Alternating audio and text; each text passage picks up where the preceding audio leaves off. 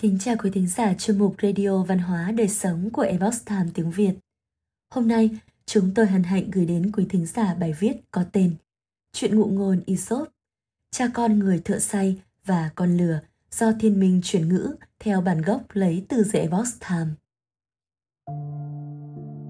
Bằng cách cố gắng làm hài lòng tất cả mọi người, người thợ say đã không làm hài lòng bất kỳ ai.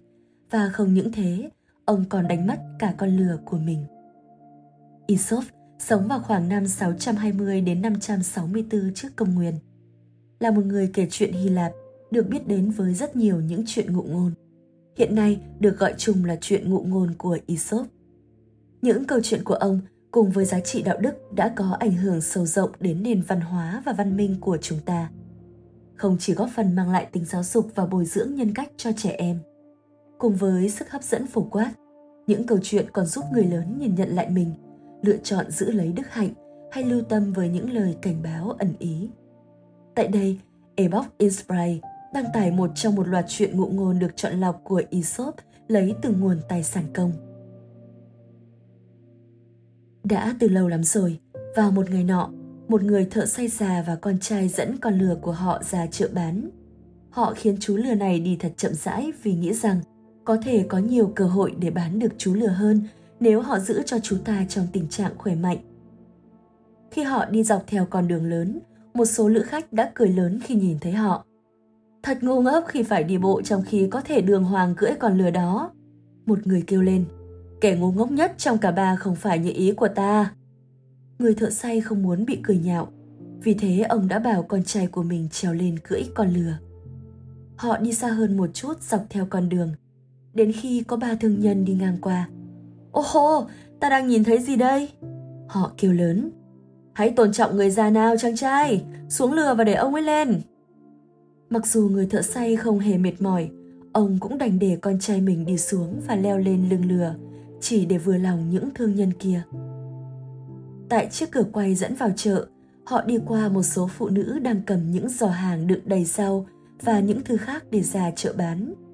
Một trong số họ đã thốt lên – Nhìn kẻ già ngu ngốc kia xem, chém trệ trên lưng lừa, trong khi đứa trẻ tội nghiệp kia phải quốc bộ.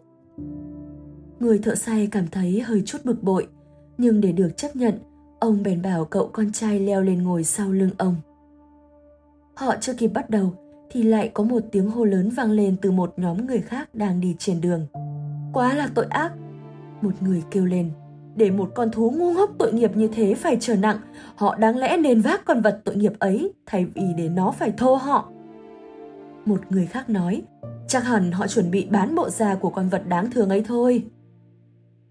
Người thợ say và con trai của ông ta nhanh chóng chạy xuống và một thời gian ngắn sau, khu chợ trở nên náo động khi chứng kiến cả hai cha con cùng khiêng một con lừa buộc vào cây xào. Rất đông người đã chạy đến để trông cho rõ hơn cảnh tượng kỳ lạ đó.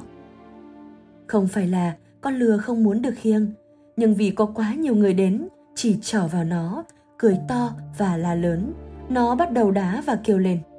Và rồi, khi họ đang đi ngang qua cây cầu, những sợi thừng buộc con lừa bị tuột ra và con lừa rơi tõm xuống sông. Người thợ xây nghèo đành dầu dĩ trở về nhà. Bằng cách cố gắng làm hài lòng tất cả mọi người, ông đã không làm hài lòng bất kỳ ai.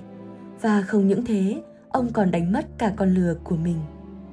Bài học rút ra từ câu chuyện Nếu bạn cố gắng làm vừa lòng tất cả thì bạn sẽ không làm vừa lòng ai cả.